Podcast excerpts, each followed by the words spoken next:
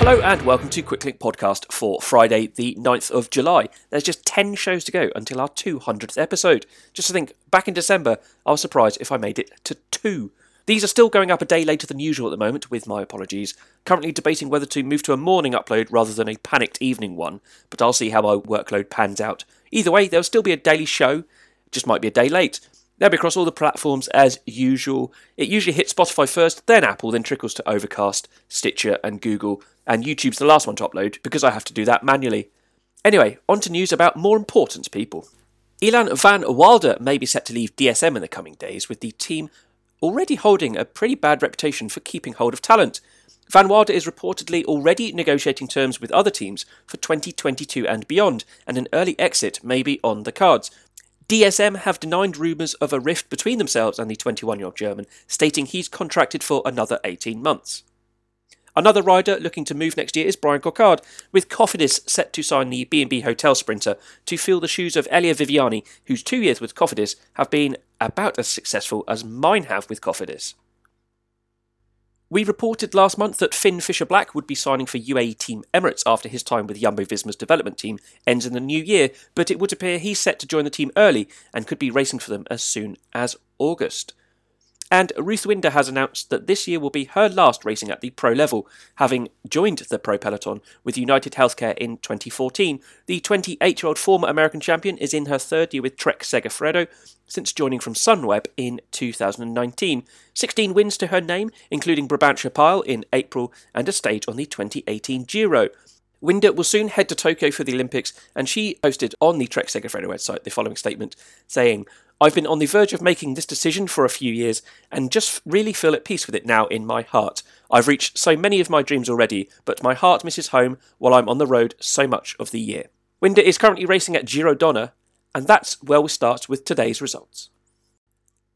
Guess what? In Italy, a pan flat stage ending in a bunch sprint. What's Italian for Kel Surprise? 129.4 kilometres from San Vendemiano, heading due east through Treviso to a finishing circuit in Mortegliano.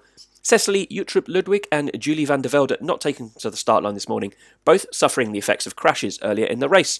Also not starting were the remaining five riders from the Tibco Silicon Valley team, after a positive COVID test was returned within the camp, team management taking the safest option and withdrawing from the final three stages of the race.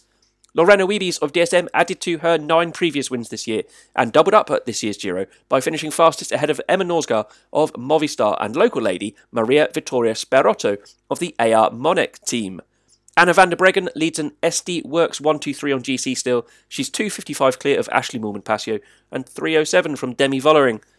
Final roll of the GC dice tomorrow with the finishing climb of Monte Matajur in the Julian Alps, ending a 122 km day that also rolls over the Cat 2 climb in Stregna. Matajur is 14k long, averaging almost 8%, with the last 3k to the line at 11. It's understood Marianne Vos won't be joining in the fun tomorrow as she now switches her attention to Tokyo. After starting yesterday in Utrecht, the Baloise Ladies Tour crossed the border into Belgium after yesterday's prologue for stage one being held over nine laps of a circuit in Eeklo. Pan flat for 115.6 kilometres around a route map that, um, well, if you've not seen it on Pro Cycling Stats, do look it up. Uh, up is the word.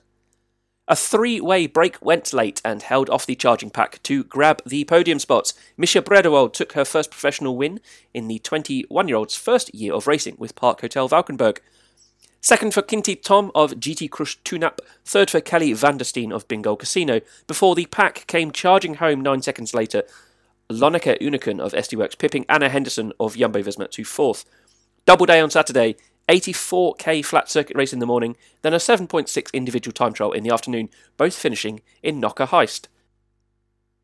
Women's racing also continued in the Czech Republic with a very lumpy Stage 2 of Tour de Feminin, held over a trio of circular loops starting and ending in Krasna Lipa. The bunch split into three distinct groups over the toughest of the circuits, the one that tackled the Vichy Hora climb twice. Come the line, a group 30 strong contested a sprint between them. Nina Buijsman making a double day for Park Hotel Valkenburg after Bredewold's win in Belgium. Shirin van Anrooy making it a Dutch 1 2, with third taken by Julie de Wilde. Almost 100 finishers losing huge chunks of time. The next group over the line were over 11 minutes down, several riders came home over half hour down, and nine not making it to the line at all.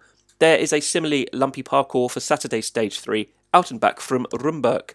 Joss Lowden of Drops Le Col leads GC from Corinna Lechner of Team Stuttgart by 5 seconds. And on to the boys and the Tour de France. The second longest stage of the race this year took the riders from Nîmes, heading southwest to Carcassonne along the perimeter of the Haut Languedoc Natural Park. Just one classified climb today, the Quatre Côte de Pic Saint Loup 50k in, but it's certainly not a flat day. Pogacar leading Uran by 5.18, Vingegaard at 5.32, Carapaz at 5.33 and O'Connor at 5.58 at the start of the day. Michael Gogl opting out of the race, meaning 154 riders took to the start line. The race for the green jersey would be the most entertaining battle of the day until the line. Cavendish starting in Nîmes with a 59 point lead over Matthews, 70 on offer over the course of the stage. A number of small breaks attempted to clip off the front early on, but by Pic Saint Loup, everyone was still together or thereabouts. Pierre Latour picked up the sole KOM point of the day, and then he, Sean Bennett, and Omer Goldstein established themselves as the trio up the road, with Goldstein first over the intermediate sprint in Font. After that first trio, Colbrelli added 13 points to his green jersey total 11 for Matthews, 10 for Morkle, Philipsen with 9, and then Cavendish with 8, and then the rest of the minor places. That took Cavendish to 229 points, Matthews to 173, 56 point gap, meaning a stage finish would keep the maillot on Cavendish's shoulders, regardless of his result. As the race climbed up to Minerve, Bennett was distanced by Latour and Goldstein in the break. His exploits were done, sliding back to the bunch, who then had some drama of their own just outside 60k to go, as around two dozen riders ended up on the deck. Three of the worst affected were bike exchange duo Simon Yates and Lucas Hamilton, with Roger Kluge of Lotto Soudal also calling it a day to Carcassonne, and an absolute masterclass by Deceuninck Quickstep, who had Ballerini, De Klerk, Devenyns, and Morkel in the train for Cavendish. Morkel dropping off Cavendish within metres of the line, and Deceuninck Quickstep grabbing a rare bunch finish 1 2. Mark Cavendish cementing his reputation as the greatest male sprinter of all time, moving level with Eddy Merckx on 34 Tour de France stage wins. Could he do it in Paris? Michael Morkel, a very well deserved second, hope he gets a win at some point. That'd be fantastic for all his hard work. Once again, the bridesmaid was Jasper Philipsen, who took third for Alpecin Fenix. Five trips to the podium for him so far over the past fortnight, yet to stand on the top step. No changes in GC, of course, but Cavendish pulls 101 points clear of Matthews in the race for the green jersey.